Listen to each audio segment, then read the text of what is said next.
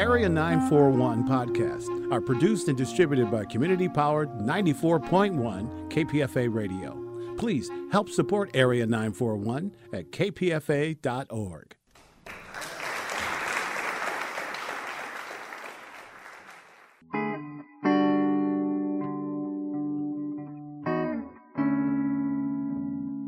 This is the Area 941 Radio Wolinsky podcast. I'm your host, Richard Wolinsky. We're talking about books, about theater, about film, and sometimes about politics.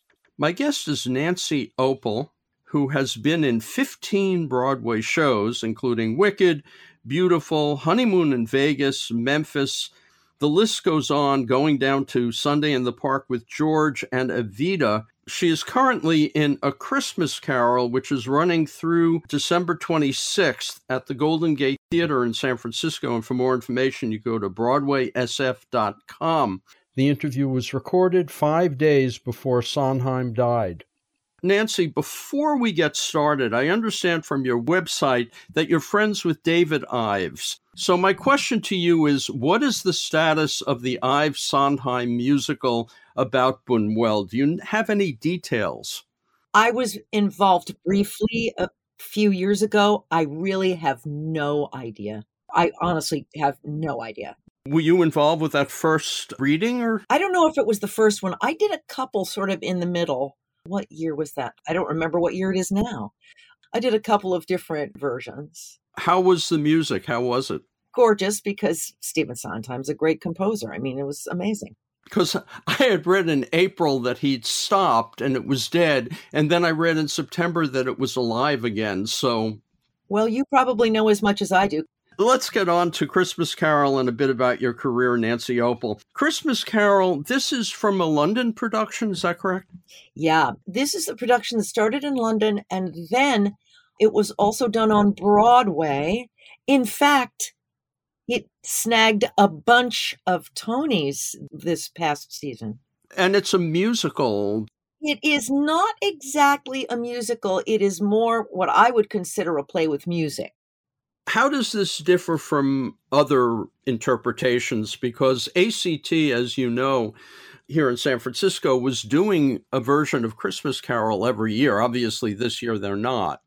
I mean, I'm not completely familiar with other versions of A Christmas Carol because, interestingly, I have never done A Christmas Carol. Really? Well, you know, you get to be my age, and sooner or later, you you know, you play Mrs. Cratchit somewhere, you know. But I have not done that, so I'm not really sure. I will say that it is an absolutely beautiful design. It's so pretty.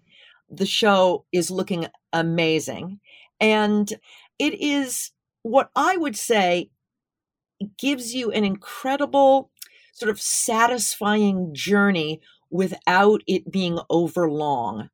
Shall we say that? That really tells it because I think each act runs under an hour. Now, you play the Ghost of Christmas Past. You're only in Act One then? No, I show up all the time, even though, uh, you know, I say my piece during Act One. I do arrive back again towards the end of the play. For preparing for this, is this any different from preparing for any other show? No, not really. Not really. I mean, once you've been in shows for 40 years, you pretty much have an idea of how you're going to approach something.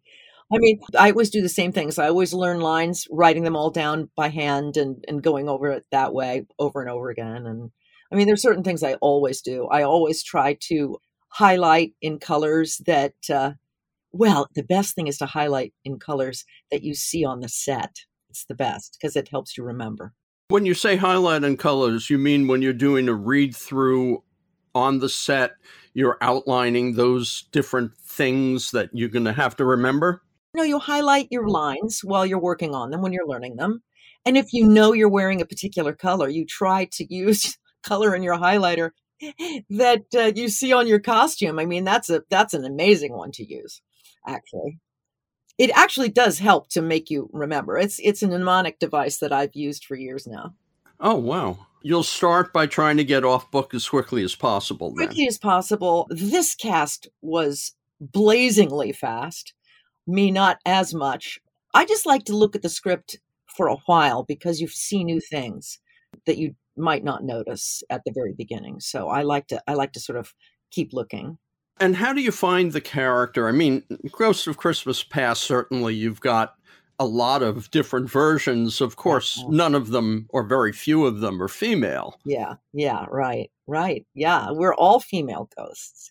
Well, in my case, it's been kind of an interesting sort of journey um, to finding the kind of the, the, the feeling for this character because you know you read lines and you have an idea in your head of what you think the, the character is about because of what you say and what people say about you or whatever. And in this case i feel like we sort of worked on it for a while just in terms of is this a friendly ghost?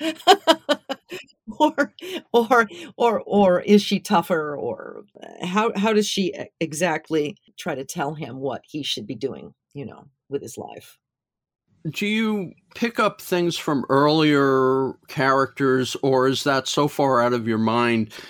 Either other people who have played it or other people you've played in different shows well, I think there's a little bit of Penelope Pennywise from Urinetown in this characterization, just because she's she's tough at times, you know, or I am tough at times.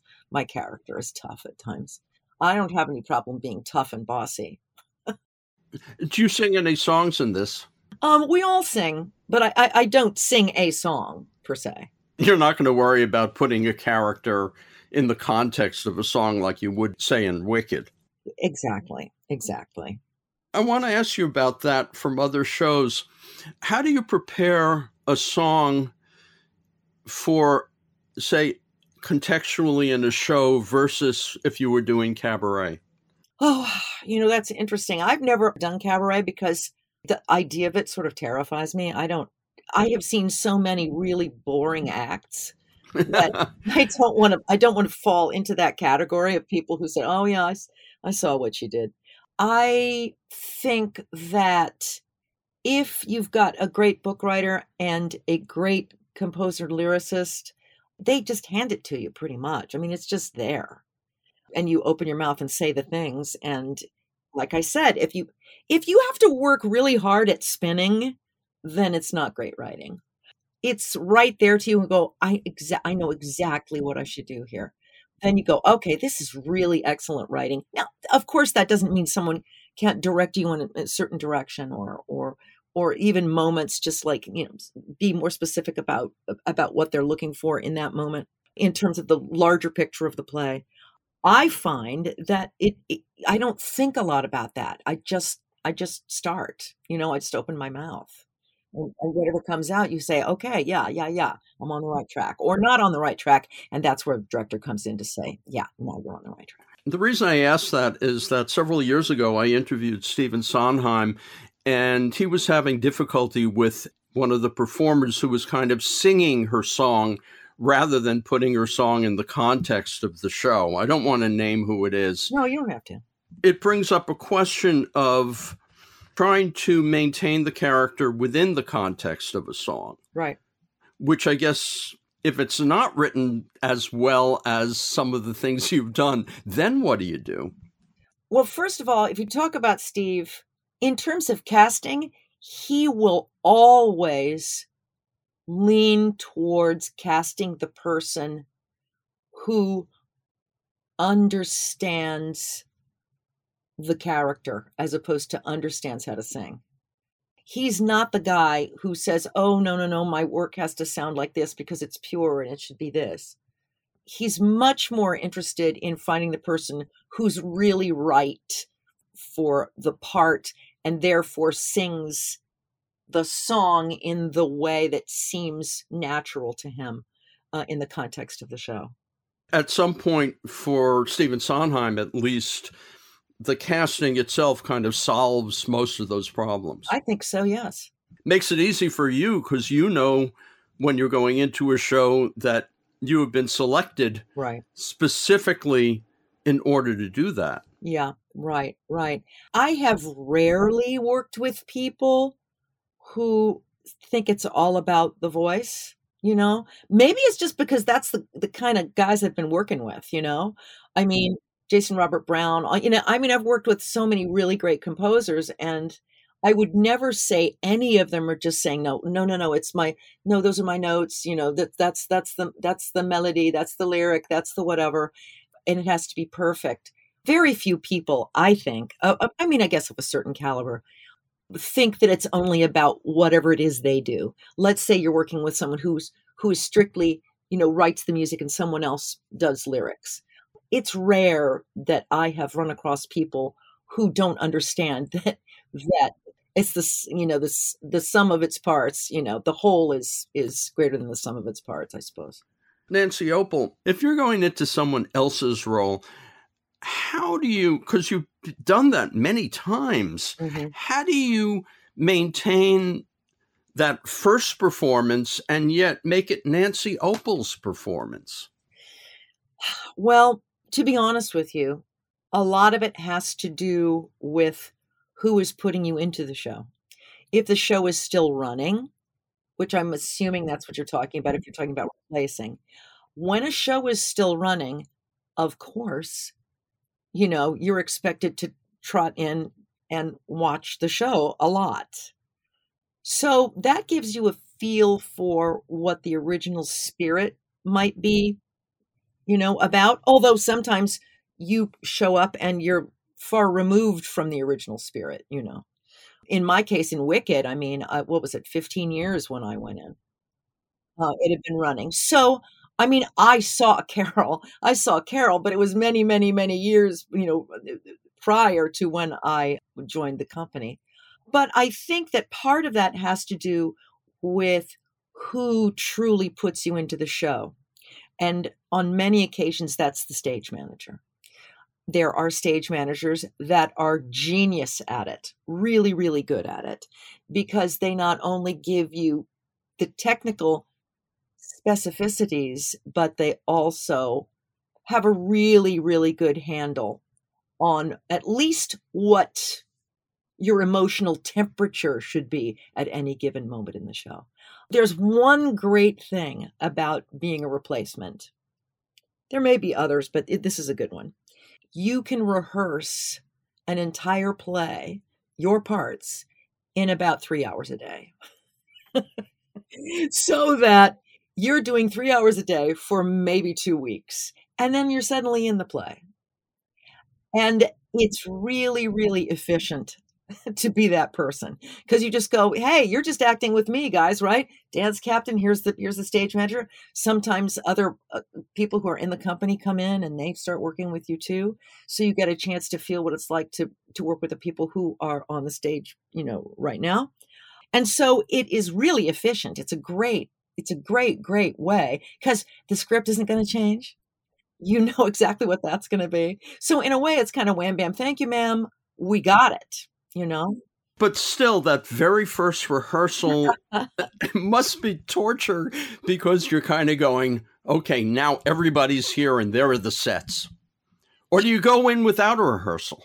Oh, no, no, no. I would say, well, I can't always say that but let's let's talk in generally speaking you have two weeks if you're already in a show that or going into a show that's in a theater you you rehearse on the set which or a rehearsal room nearby and then you can be on the set. It's a great great thing to be able to really walk the space you know and to feel it. And you can do that for usually it's usually 2 weeks. You usually get 2 weeks. Now one time this was uh, Memphis actually, um, and I was I was replacing Cass Morgan, and it was kind of the same deal. You know, I was rehearsing on the stage, blah, blah, but they would not have the moving set pieces on the stage for me until my first performance that's not counting like the little platforms that they wheel you on. I mean, I had those, but right. I'm really generally talking about gigantic columns that move across the set. Here is basically what the stage manager said to me. He said, You must be here. And he showed me the spot on the stage. Do not be a foot there. And that was about a foot towards the audience. He said, Don't be there. And I said, Okay, is this important? And he said, Yes, because if you're there, that set piece, and he pointed to it, will kill you. So my first performance, well, see, you don't know these things. You don't know that my first performance in Wicked, my main concern was not getting killed. Really? Yeah, that was my main concern. I mean, everything else was pretty much in place, but the, a couple of places where the set moved, and I was not allowed to see that until the night I was on, and there I was doing it. Now, luckily, they weren't fast moving things. luckily, you've you've got enough years under your belt, so you can kind of like go, okay, this is a new one. Yes. I'm jumping out of an airplane. Yeah, yeah, oh, well, yes, kind of like that. And and then another time that I had very little time was when I went into the 2004, is it 2004? Yes, revival of Fiddler. I played Yenta and I had a weekend. I was cast on a Friday. I watched the show Saturday, Sunday. I think I had a rehearsal on Monday with the dance captain and the director. And on Tuesday, I had to put in and went on. And you know what? I don't suggest it. It worked out okay. It did. I mean, it worked out okay. But there's so much stress, you know, because you're walking out onto a Broadway stage and it was previews week. You're walking out onto a Broadway stage, you know, going, Golde, Golde, you know, and, it is absolutely this out of body experience. Nancy Opel, several years ago, obviously, I interviewed Carol Channing and I asked her about when do you know if a show's going to make it or not? And, uh, you know, in those days, of course, you did the out of town tryouts, which you may not do now. But she said there was always a point somewhere during that period where it all would came, come together or not. And she at least would know whether they're in a hit or not. Right. Did you ever have that? You know, there wasn't much doubt in my mind that Evita was going to be okay. Right. You know, but once again, you know, we were the original Broadway company coming in, but but it was a hit in London. So that probably doesn't even count, you know, because you kind of have a feeling of what's going to happen. However, the next Broadway show I did was a feeling that you go like, I don't know what's going to happen, and that was Sunday in the Park with George. When you were casting that, had you ever met Sondheim before, or was that first time? No, no, no, no. I was, I was, I don't know how old was I. I was in my mid twenties I'd only done one Broadway show, you know, I'd done Evita, but it was one of those shows where you go, all there's so much of this that is so unbelievably exquisitely beautiful that we might, I, mean this is going to be fine right? It's going to be fine. We're going to do great. And i think that we struggled with the length of the show for you know quite some time. Now this is getting past the workshop or you know, that we did at playwrights horizons and all you know, because that was very, very, very sort of, I don't know what you would say, under the radar in a way, as much under the radar as you can be in that situation. And when we went to Broadway, there were still lots of changes being made all the time, all the time, all the time. And we were in previews, and there were several songs that were not yet in the show from the second act lesson number eight and children and art were not in the show when we originally started previews at the booth theater.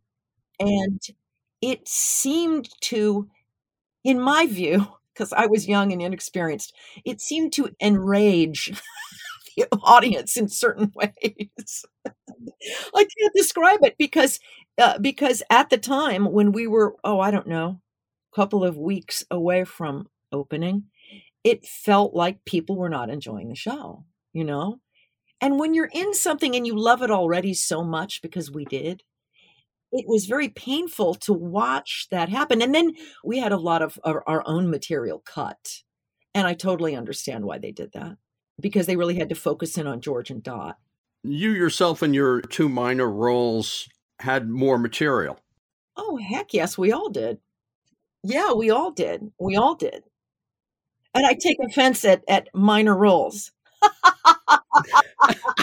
well, I mean, there's no such thing as a minor Yeah, role. I'm kidding. But however, it took a long time before opening night for those songs to come in and for us to really solidify, I think.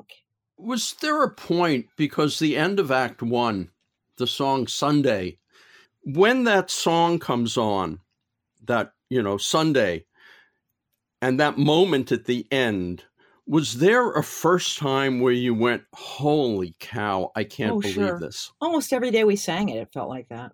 It was glorious. It was a an absolute it was a glorious choral experience. It really was.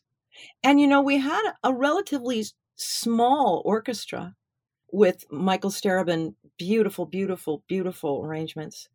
It was one of those things where you go, okay, I don't know how you can have a high this this high, and we eh, we have to get there. We have to get to the place where you know people want to come see this, you know, and we did. But boy, oh boy, it was scary there for a little while.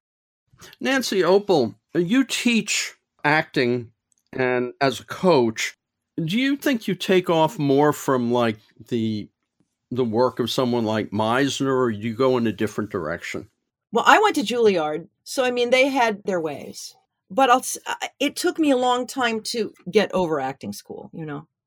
I'm sorry, but it's true. And I think a lot of people feel that way. I mean, I think you just have to kind of get over acting school for a while. And it's just like anything else. I mean, you know, you become a technician first if you're lucky. You know, if you learn it well enough to become a technician and you learn ab- about voice and speech. I mean, to me, voice and speech is the thing that I learned best in school and the thing that has served me best. I also think that if your voice and speech is good in your singing, that you also seem like a better actor for free, if you know what I mean. It's eh, you know people get all caught up in in oh my gosh I don't I don't I you know I, I I don't have an A or I don't have a G or whatever. Boys are always just like going, but I don't have a G. Baritones are like, oh no no no, yeah I get that, but it's never ever ever at a certain level, I guess you'd say, it's never ever ever strictly about a note, ever, ever, you know. And I've watched people on stage, and you see their little eyes sort of roll up into the back of their heads because you know they're going to try to go for that high note or whatever. And that's the unfortunate thing because it it's kind of off-putting, you know?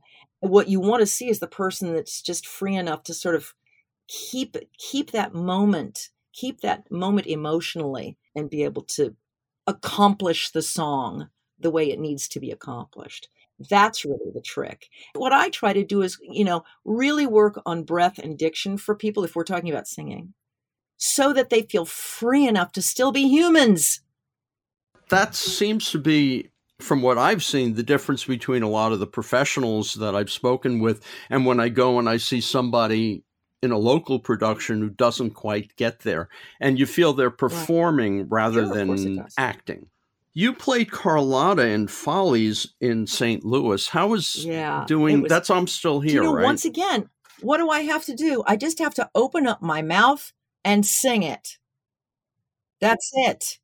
How can, I mean, it's one of those things you go like, sorry, but good times and bum times, I've had them all. And my dear, I'm still here. You know, it's just like, whoa, God, I mean, just open your mouth and talk, you know, on, on pitch. But, you know, that's essentially it.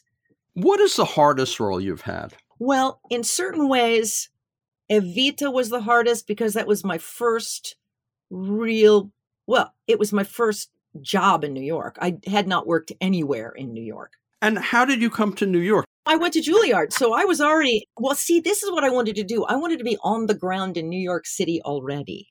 Just so I feel like I know what's know what's going on. I still didn't know what was going on. I mean, I didn't know anything.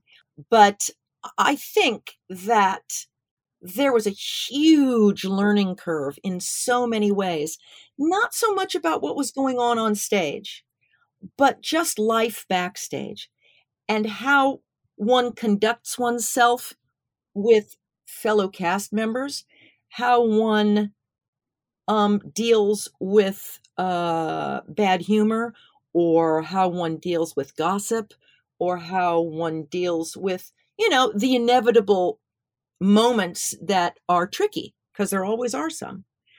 And I learned a lot in that show. I was in it for four years. I learned a ton.